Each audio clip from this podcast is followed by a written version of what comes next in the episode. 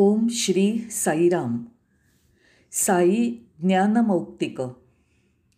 भाग दहावा क. भगवान बाबांच्या चरणकमलांना वंदन. आधुनिकता आणि मर्यादा. नंतर मी म्हणालो स्वामी जर मी या सर्व आधुनिक सुविधांचा उपयोग केलाच नाही तर मी स्वतःला आधुनिक कसा म्हणू शकेन? मला असं वाटतं की या सर्व नैसर्गिक स्तोत्रांचा वापर करून मी आधुनिक अतिआधुनिक झालो आहे. जर मी या नैसर्गिक संपत्तींचा वापर केला नाही तर मी आधुनिक कसा होईन? तेव्हा भगवान म्हणाले नाही नाही. आधुनिकता म्हणजे पिळवणूक नव्हे. आधुनिकता ही मर्यादा आहे. नैसर्गिक स्तोत्रांना मर्यादित करणं. त्यांना विद्रुपता न आणता किंवा त्यांना सर्वस्वी नष्ट न करता वापर करणं हीच आधुनिकता आहे. स्वामी ठीक आहे कसं का होईना? या आधुनिक पर्वात आपोआपच राहणीमान हे नक्कीच उंचावत राहील ना? पूर्वीच्या काळी आम्ही टूथपेस्ट टूथब्रश वापरत नव्हतो. काही का असे ना आता आधुनिक माणूस टूथपेस्ट टूथब्रश वापरतो. पूर्वीच्या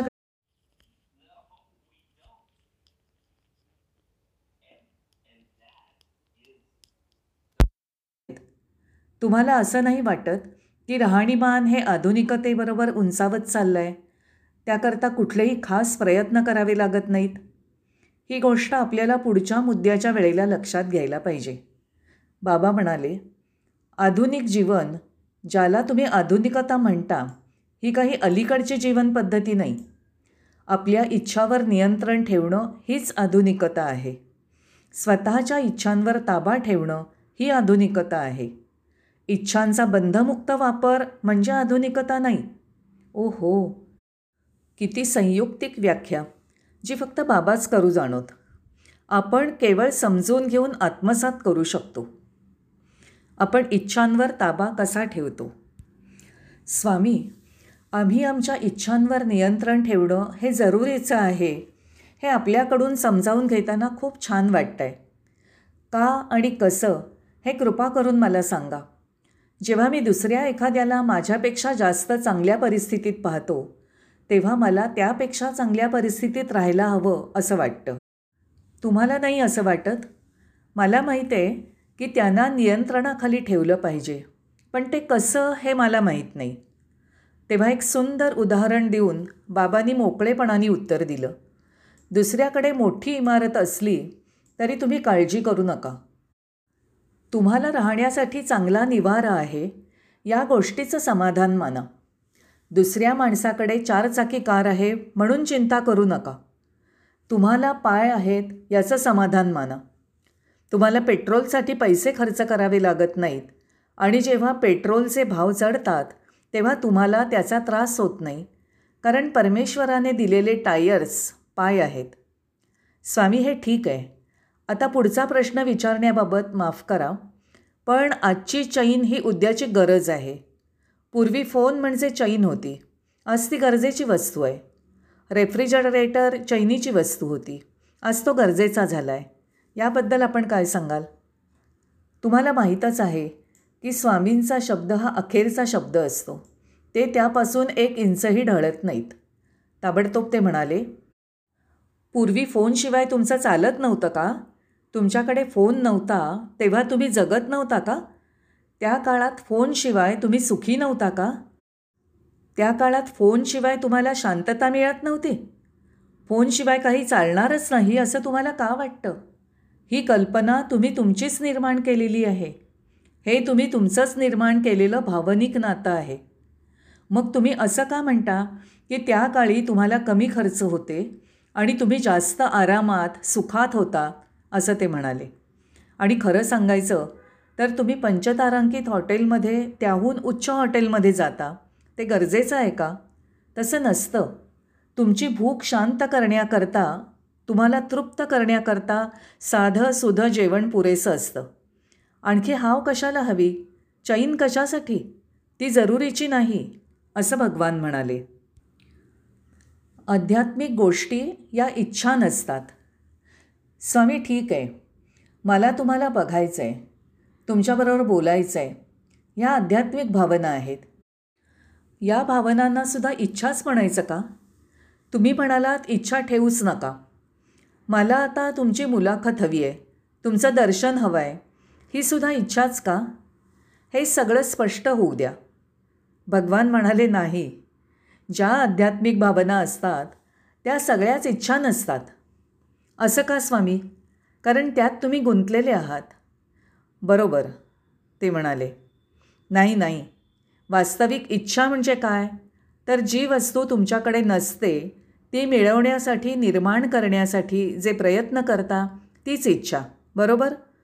तुमच्याकडे कार नसेल तर ती असावी अशी इच्छा होणं. इमारत नसेल तर ती हवी असण्याची इच्छा असणं. बरोबर? मग अशा तऱ्हेने जे तुमच्याकडे नाही ते मिळवण्यासाठी ताब्यात घेण्यासाठी प्रयत्न करणं म्हणजेच इच्छा. हे स्पष्ट झालं का? पण आध्यात्मिकतेच्या बाबतीत तुमच्याकडे जे नाही ते निर्माण करणं हक्क मिळवणं अशी गोष्टच नाही.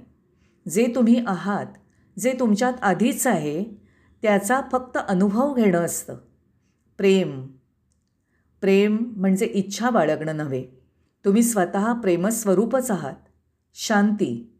ही इच्छा नाही. तुम्ही शांतीस्वरूपच आहात किंवा सत्य. सत्य ही इच्छा नाही. तुम्हीच सत्यस्वरूप असता. आणि परमेश्वर ही सुद्धा इच्छा नसते. तुम्हीच परमेश्वर आहात. मग तो परमात्मा मिळवणं ही इच्छा कशी असेल? नंतर मला असं वाटलं की हा मुद्दा वाढवण्याची ही वेळ नाही. स्वामींनी एकदम माझ्याकडे बघितलं आणि मला विचारलं आता तुझी अजून कसली इच्छा आहे? मी काय म्हणणार? मी काय म्हटलं? स्वामी मला काहीच इच्छा नाहीत. मला वाटलं ते मला शाबासकी देतील पण नाही. आता तुम्हाला पक्वानांनी आणि मसालेदार पदार्थांनी भरलेलं पोटभर जेवण मिळालं आहे म्हणून आता काही इच्छा राहिल्या नाहीत. तुमचं पोटभर स्वादिष्ट जेवण झालेलं आहे. मला ते समजतं आहे असं स्वामी म्हणाले. मती गती स्थिती संपत्ती. आता या संदर्भात कुतूहलजनक असे मती गती स्थिती आणि संपत्ती हे शब्द वापरले. पहिला शब्द मती म्हणजे मन. दुसरा शब्द आहे गती म्हणजे प्रगती. तिसरा शब्द आहे स्थिती ज्याचा अर्थ जोपासना. आणि चौथा आहे संपत्ती म्हणजे तुमची स्वतःची मालमत्ता मिळवण्यासाठी लागणारे षडगुण अंगी बाळगणं. चार शब्द. मती म्हणजे मन जी तुमची गती ठरवते किंवा ध्येय ठरवते. ही गती तुम्हाला सांभाळली पाहिजे जोपासली पाहिजे. हे जोपासणं म्हणजे स्थिती म्हणजे संपत्ती किंवा मालमत्ता. हे स्पष्ट झालं का? म्हणून बाबांनी मती गती स्थिती आणि संपत्ती हे शब्द योग्य क्रमाने वापरले असून त्याला देखील शास्त्रीय प्रमाण. आहे ज्याप्रमाणे मन त्याचप्रमाणे गती म्हणजे ध्येयाप्रत पोचण्याचं ठिकाण. ध्येय जसं असेल तशी त्याची जोपासना होते.